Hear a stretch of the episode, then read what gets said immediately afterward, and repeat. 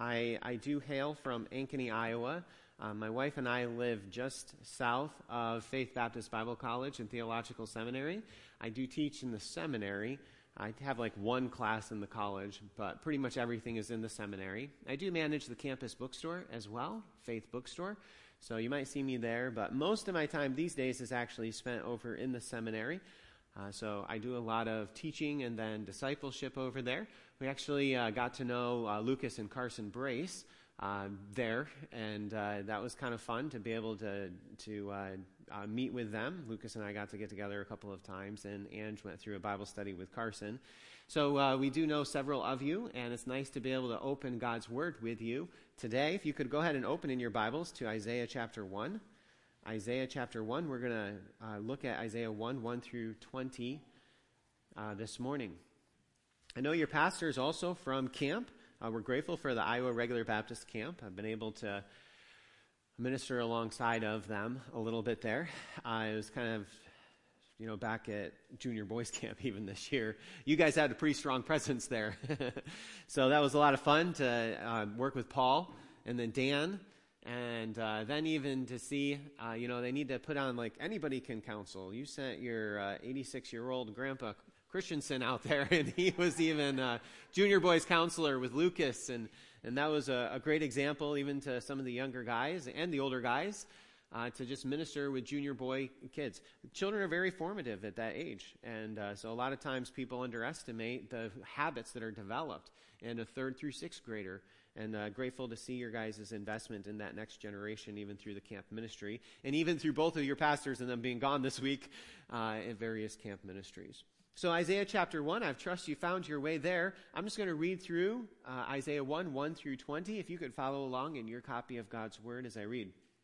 The vision of Isaiah, the son of Amos, which he saw concerning Judah and Jerusalem in the days of Uzziah, Jotham, Ahaz, and Hezekiah, kings of Judah.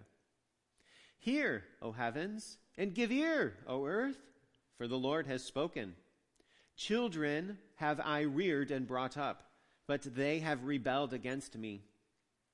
The ox knows its owner, and the donkey its master's crib, but Israel does not know. My people do not understand.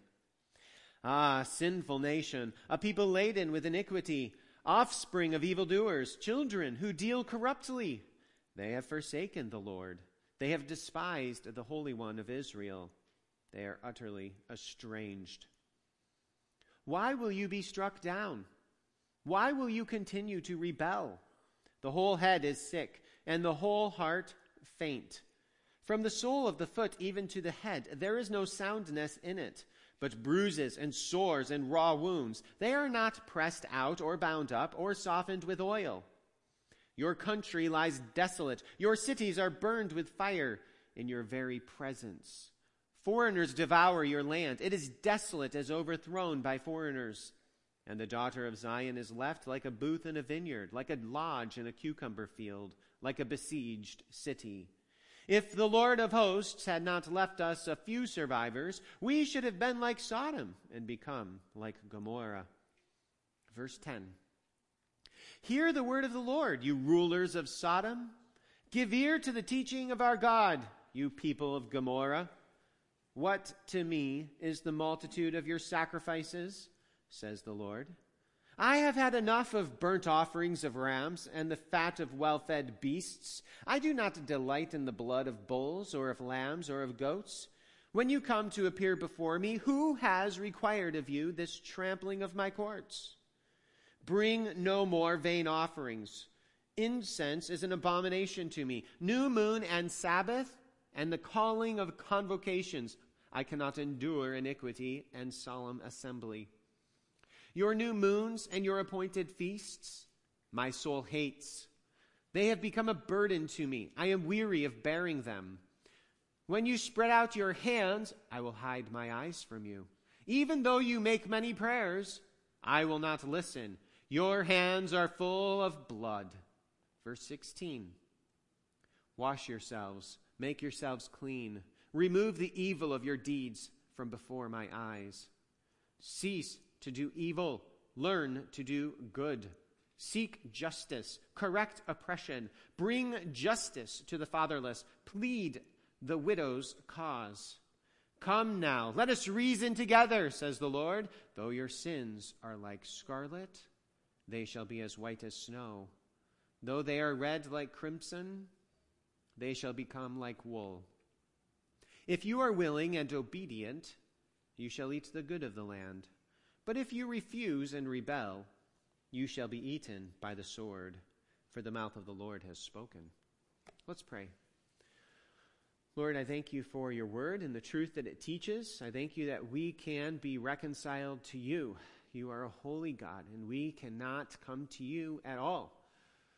We are guilty before you. But Lord, you have come to us, and you have provided a way that we can be reconciled to you.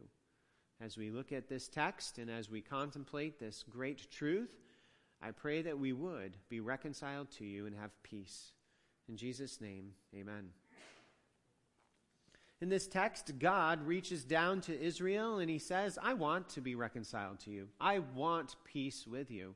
There is something, though, that stands in the way between God and Israel. It is their sin. And that is what this text talks about. It talks about their sin and how that separates them from God. It then provides a solution, one solution that doesn't really work so well. We're going to talk about that. But then we do see God's solution in the end. This text teaches us how we can also be reconciled to God. We can have peace with God through our Lord and Savior, Jesus the Messiah. He has provided the substitutionary atonement so that we can be forgiven. And similarly, he provides a pattern for how we can be reconciled to each other, how we can have peace, husband and wife, parents and children, brother and brother in the church.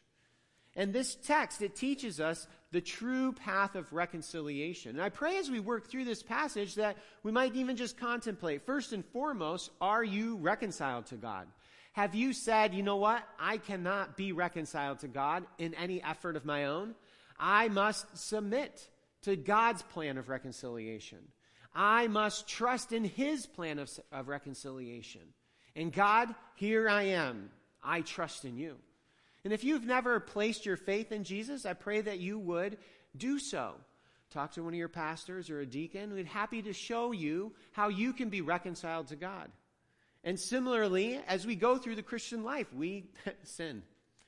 And we're really good at hiding that sin. And as we look at this text, I pray that we might examine our hearts, that God would reveal sin in our hearts, and that we would live in reconciliation to God. And ask for that forgiveness from our Lord and Savior. Just as 1 John 1:9 states, if we confess our sins, he's faithful and just to forgive us. And likewise, as you examine your life with your brother or sister in the Lord, whether it's in the family or in the church family, that you might be reconciled the way that God says that you can be reconciled. Let's go ahead and get into this text. God seeks reconciliation with us in the same way that he seeks reconciliation with Israel. But there's a problem, and that's the first point of the sermon. There's a problem. The problem is sin. So here in verse 1, we have the setting, the introduction to the book of Isaiah. The vision of Isaiah, the son of Amos, which he saw concerning the Judah and Jerusalem in the days of these four kings. Isaiah lived a long life through the reigns of Uzziah, Jotham, Ahaz, and Hezekiah. According to historic tradition, it was Hezekiah's wicked son, Manasseh, who killed Isaiah by having him sawn in two. Isaiah is a very elderly man. He served the Lord his entire life. Our focus of this text, however, is on this first oracle, this first judgment which Isaiah delivers to Israel. Here in verses 2 and 3, we have the problem clearly delineated. And Israel, however, is completely ignorant of the problem. Look at what it states here in verses 2 and 3. Hear, O heavens, and give ear, O earth, for the Lord has spoken. Israel, when they came up out of Egypt, God made a covenant with Israel. And he said, if you will obey, you will be blessed. If you disobey, you will get judged. And what has Israel done? They have rebelled. And so what are they getting? Well, they're getting whacked. That's what's going on here. In this text, it talks about them sinning and getting whacked. And as he presents this, though, he takes this original creation, or not creation, this original time when God set up this covenant with Israel, and he says, I have taken care of you. I have brought you up like a father. Do you see this here in verse 2? Children have I reared and brought up, but they have rebelled against me.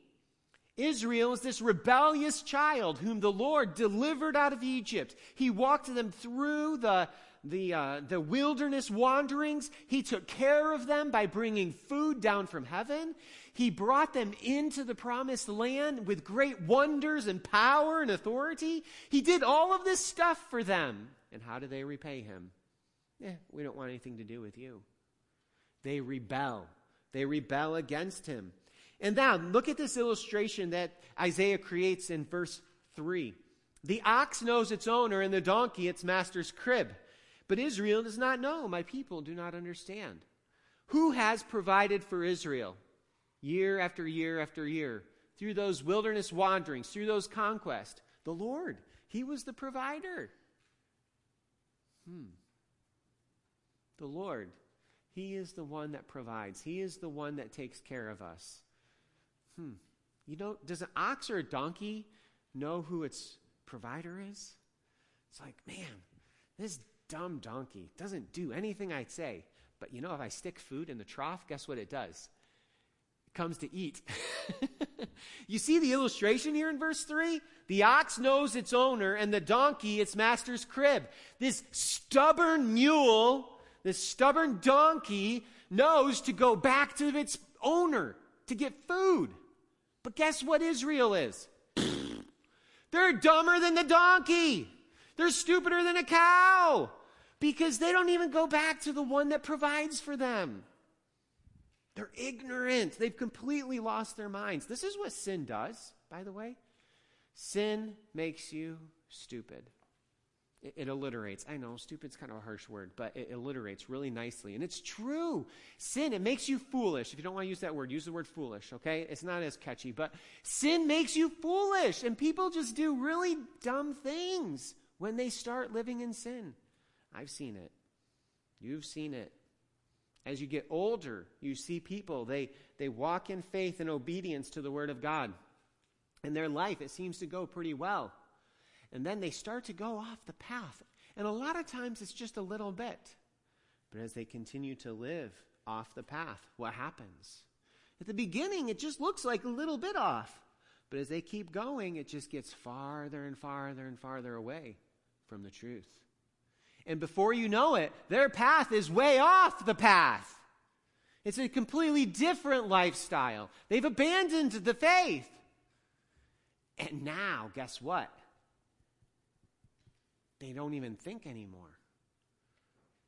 They're not even processing through because their sin has made them fools.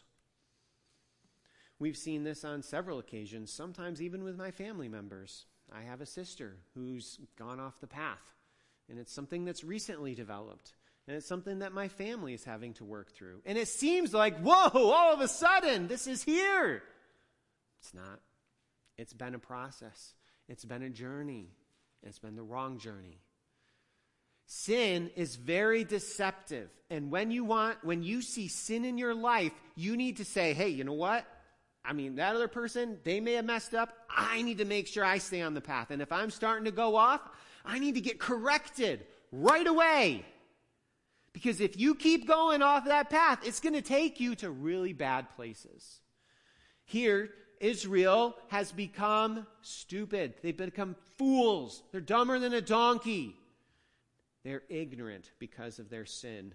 In verse 4, we have a description of the extent of their sin. It's this corrupting sin. Look at this in verse 4.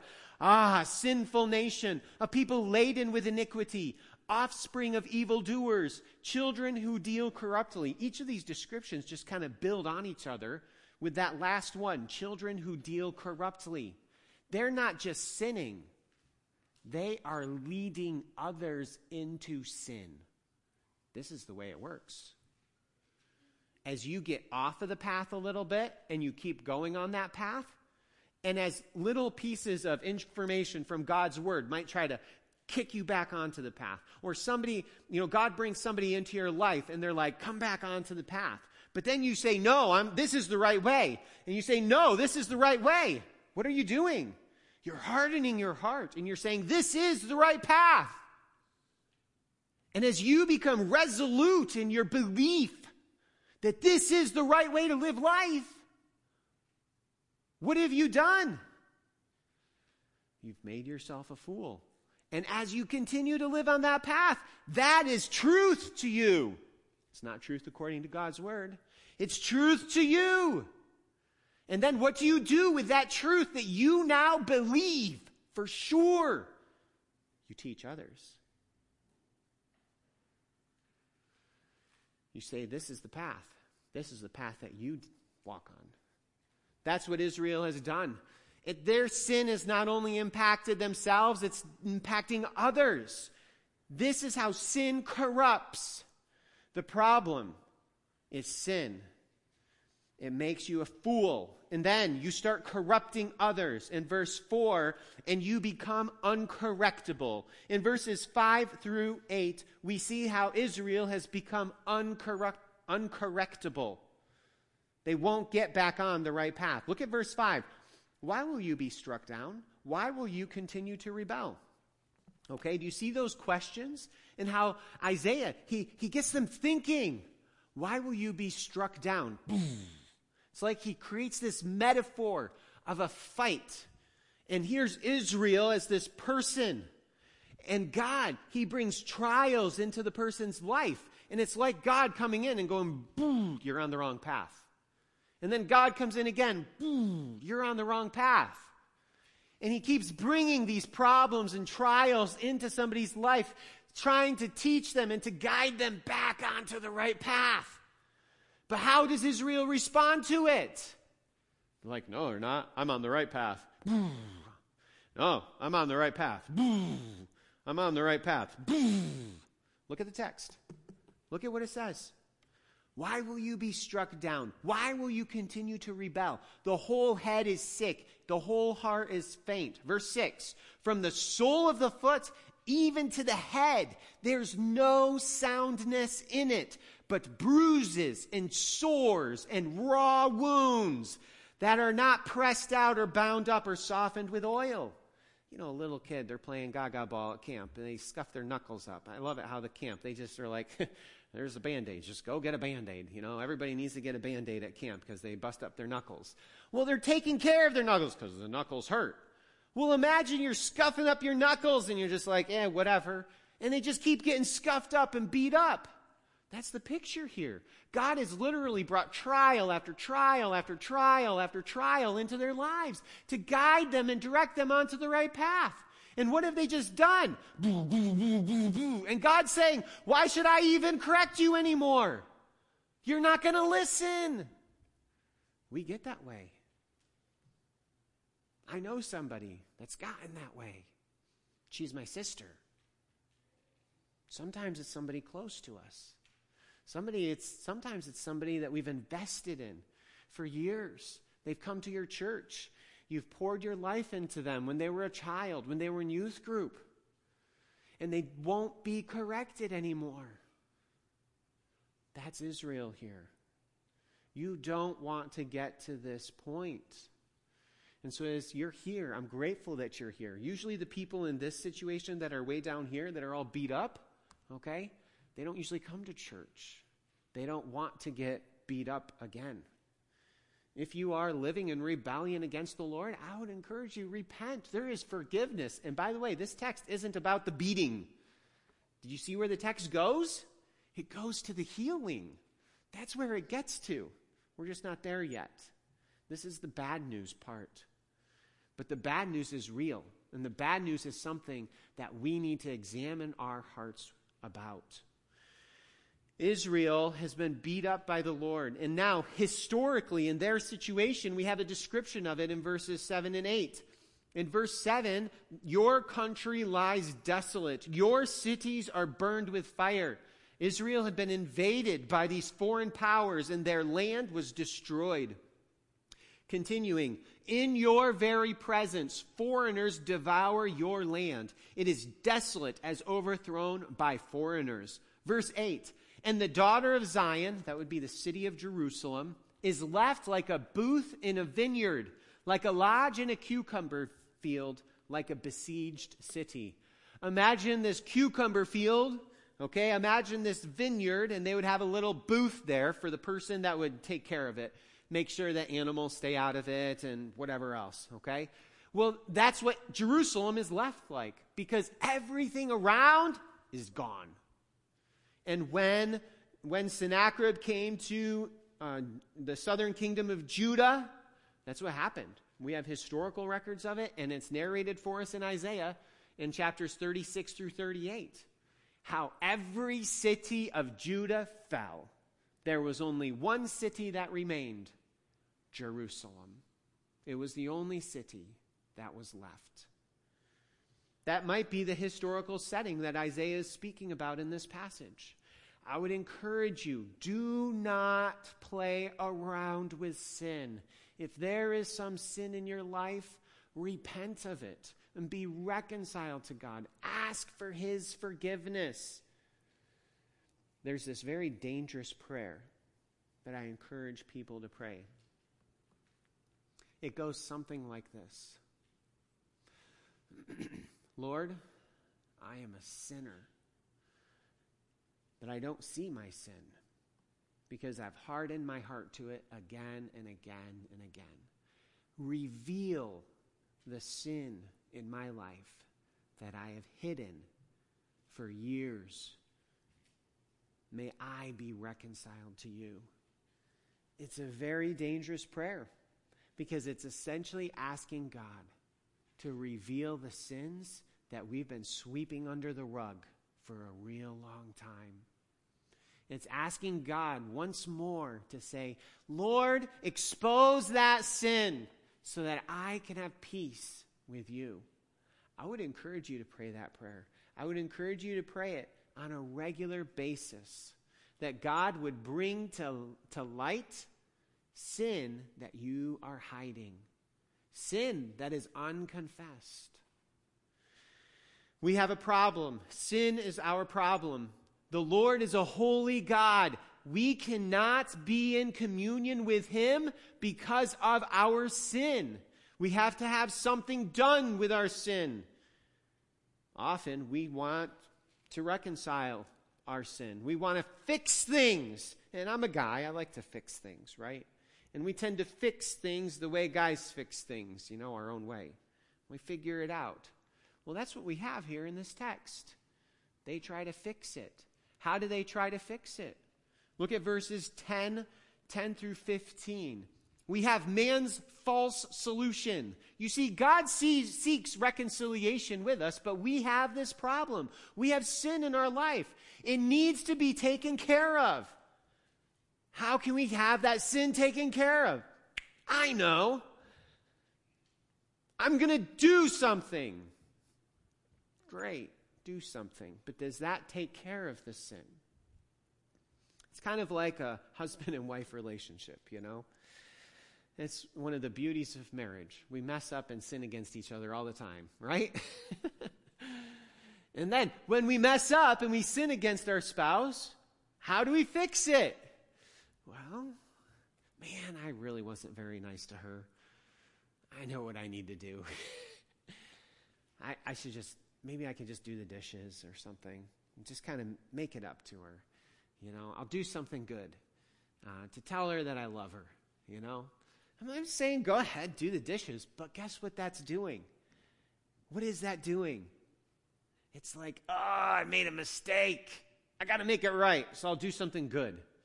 You know, oh, I made a mistake again. I'm going to do something good. And essentially, we're doing this little thing where we're like, oh, you know what? I messed up a lot, yeah, but I'm doing a lot of good things too. And let's focus on this, not this bad stuff.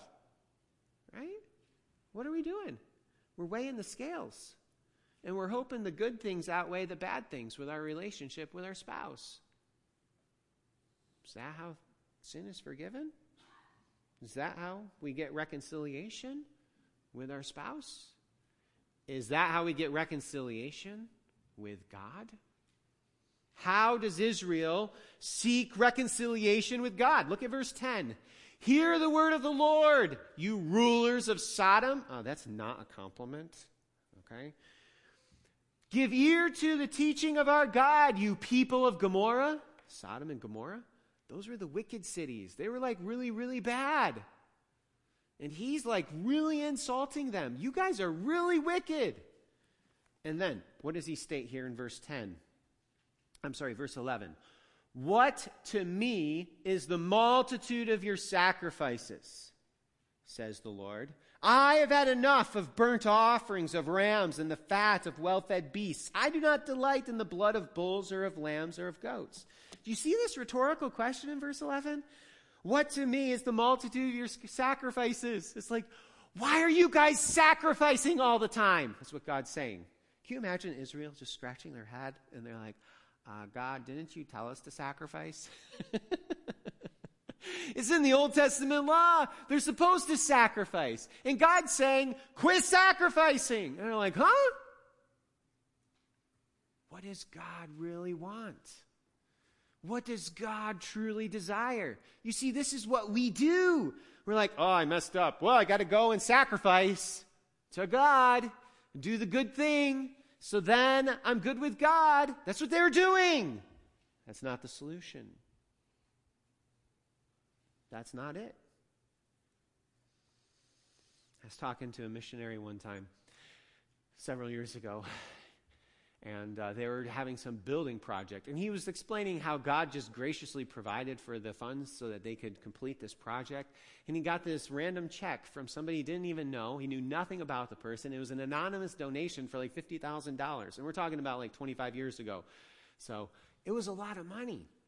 And he tried to reach out to learn something about the guy, to thank him, and to just to see what his spiritual situation was. But he couldn't. There was no way for him to get in touch with the guy. And, you know, he hoped that the guy really, was a true believer and had a relationship with God. But so many people, you know what they do? They mess up and they sin. So then, you know what they do? Here's money. And that fixes it. It doesn't fix it. And he's like, some guy probably just thought, I'm going to get good with God by giving all this money to atone for whatever sin that he had done. And he wanted to get a hold of him and tell him that's not the way it works. That's us doing what they're doing. Do you understand that? That's what we do when we just throw money at it instead of actually seeking reconciliation with God, God's way. We're just sacrificing an animal, which, by the way, they're animals. That was really an expensive thing, okay? All the blood of bulls and goats, it was like their money, all right? That was their wealth. And they're sacrificing it to God. And what's God say? I don't want it. Isn't that crazy? I don't want it. Now, look at verse 12. Look at verse 12.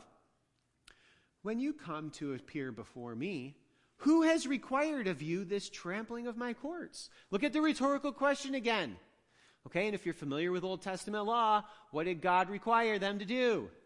You know, 3 times a year, they had these pilgrimage festivals where they're supposed to come to Jerusalem and worship the Lord. So what was Israel doing? Exactly what God told them to do. So Israel again to be scratching their heads and be like, oh yeah, God, you told us to come to your courts. You told us to come here and worship you. But what is God saying in this passage? Let's start again at verse 12.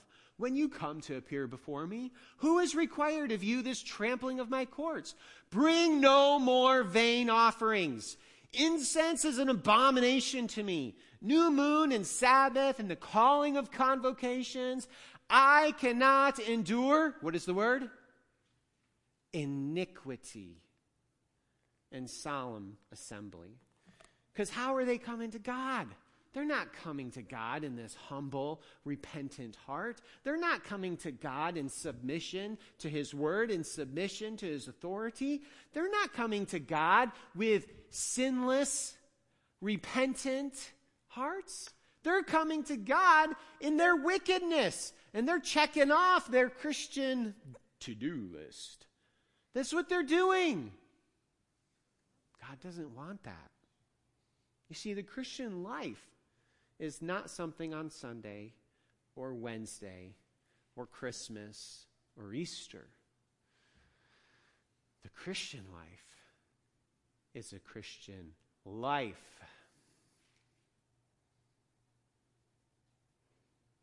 It's a life. It's a life of humility. It's a life of, God, I've messed up again. I've sinned against you again. Please forgive me. It's a life that's coming before the Lord and lifting up your voice in praise to him. How firm a foundation is Jesus Christ our Lord. Instead, what do we sing? How firm a foundation are my righteous deeds and good behavior. Wrong answer.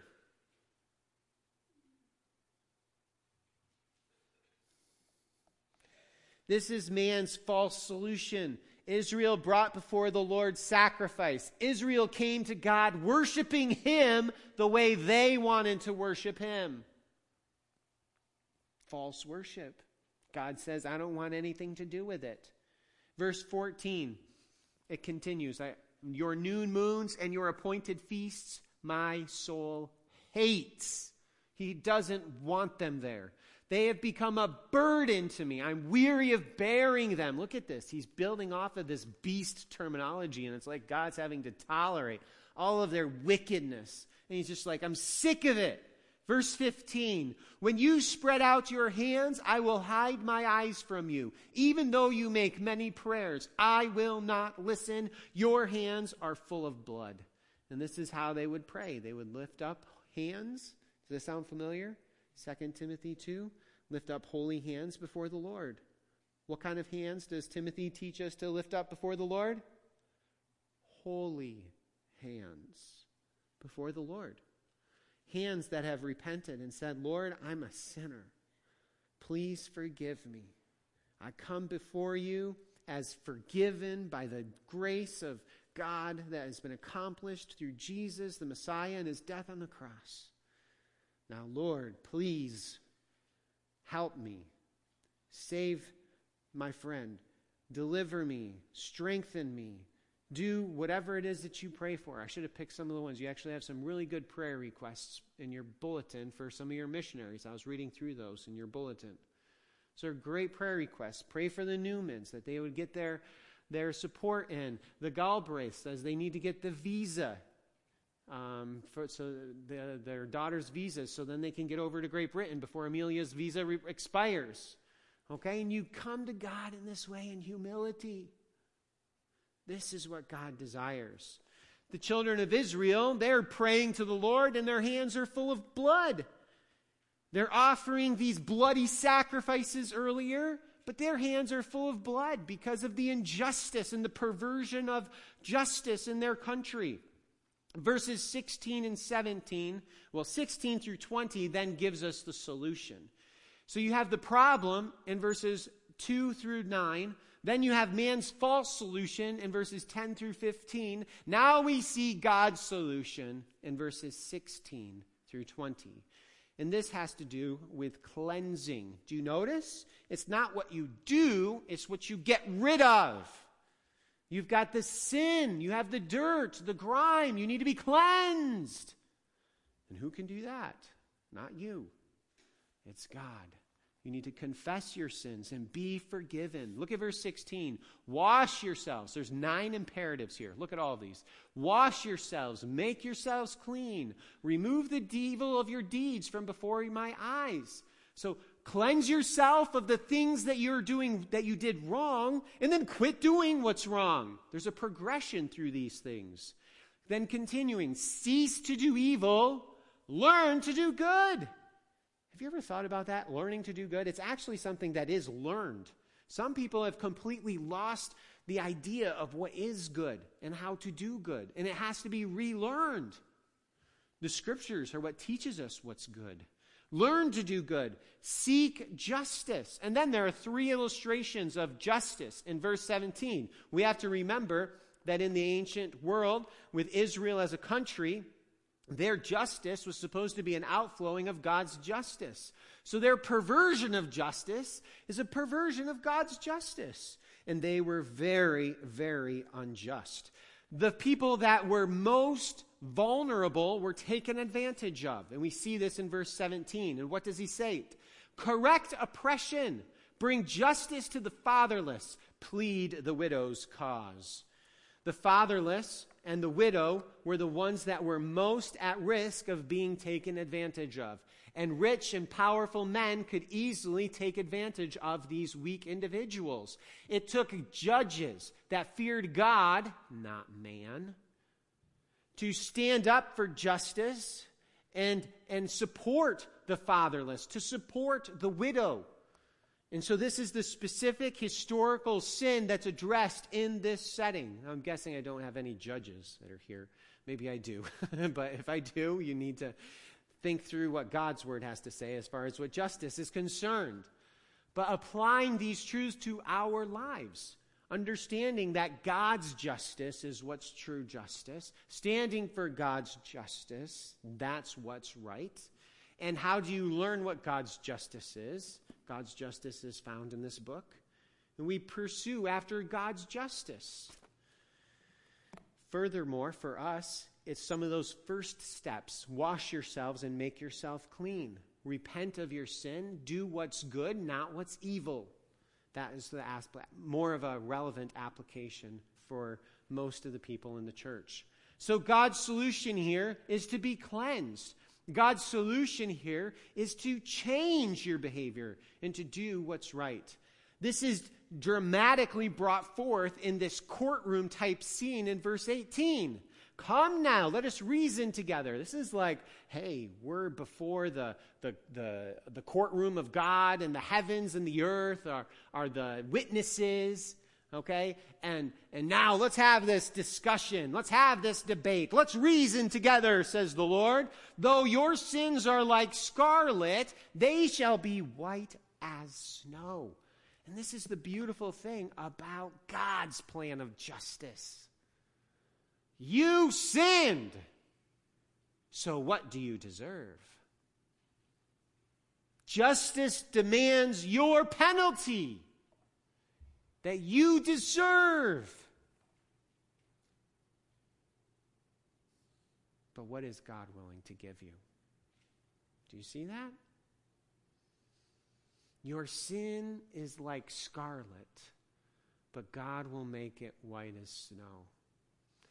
This is one of the amazing things about the Christian faith, which creates true justice and it creates true peace. It creates peace between you and God. It creates peace between you and your brother in Christ. It creates peace between you and your spouse when there's true forgiveness. We're not trying to balance any scales and have the good things outweigh the bad things. No. Instead, we're like, you know what? I've done this bad stuff. Will you please forgive me for the wrong that I have done? And specify explicitly what the wrong thing was that you did wrong. Please forgive me. And then when that other person comes in and they say, I forgive you, then what do you have? Cleansing and peace. Peace with one another, and peace with God. Though your sins are like scarlet, they will be as white as snow. Though they are red like crimson, they will become like wool. In verses 19 and 20, he gives a specific charge that's more applicable to the ancient Near Eastern world and the situation in which Israel had found themselves. Well, Judah had found themselves.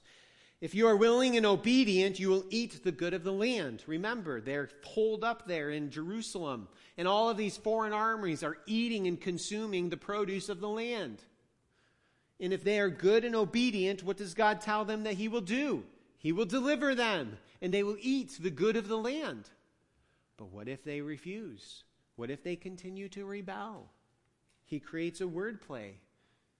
If you obey, you get to eat the food of the land. If you rebel, you will be eaten.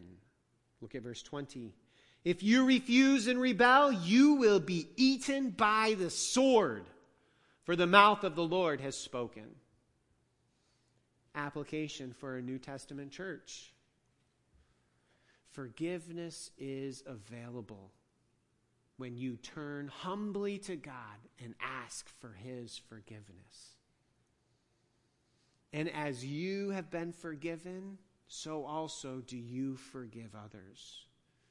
Forgiveness should be available when you sin against your spouse, when you sin against your brother in the Lord. And this creates reconciliation in the body of Christ. This creates reconciliation between God and you. This creates peace. And I don't know about you, but we could use a whole lot more peace in our country. When you acknowledge what you did wrong and ask for forgiveness, or when somebody has sinned against you and they come to you and they ask for your forgiveness, and there is forgiveness, then there is peace. This is the gospel.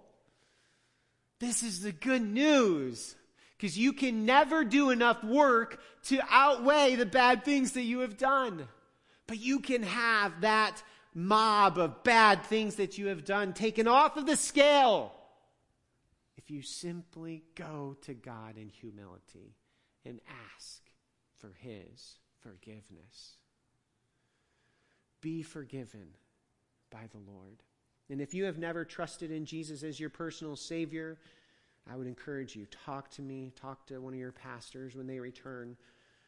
They would love to show you how you can have your sins forgiven. Let's pray. Before I do pray, I just want to give a brief opportunity. I'm not going to ask for any raising of hands or anything. I'm just going to be silent for a couple of moments. And I want you to just give you an opportunity to pray quietly to yourself. Maybe ask for the Lord's forgiveness of some sin or bring some sin to mind. But I'm just going to give you a couple of moments for just silent reflection, and then I'll close us in prayer.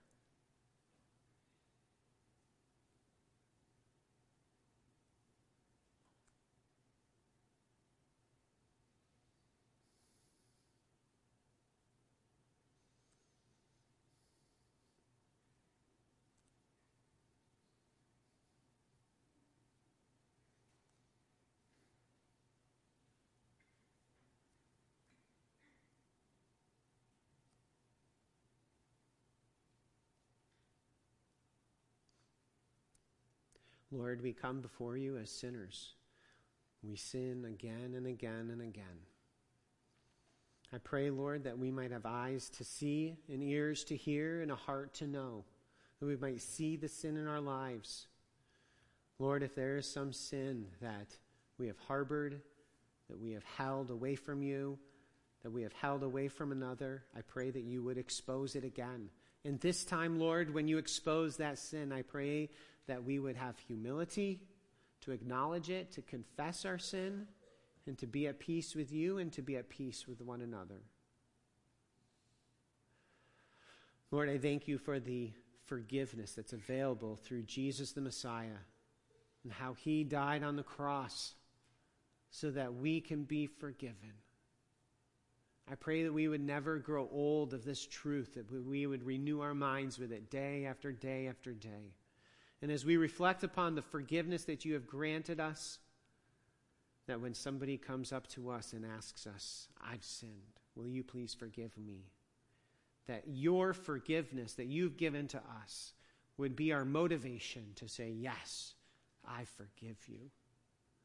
I pray for peace and reconciliation between the believers here at Grace Baptist Church in Harlan, between you and them, and then between one another. May there be peace in this church. Thank you, Lord, for the truth of the gospel and the liberating effect that it has. We worship you with pure hands, our holy God. We exalt you for the forgiveness that you have given to us freely. Thank you, Lord. In Jesus' name, amen.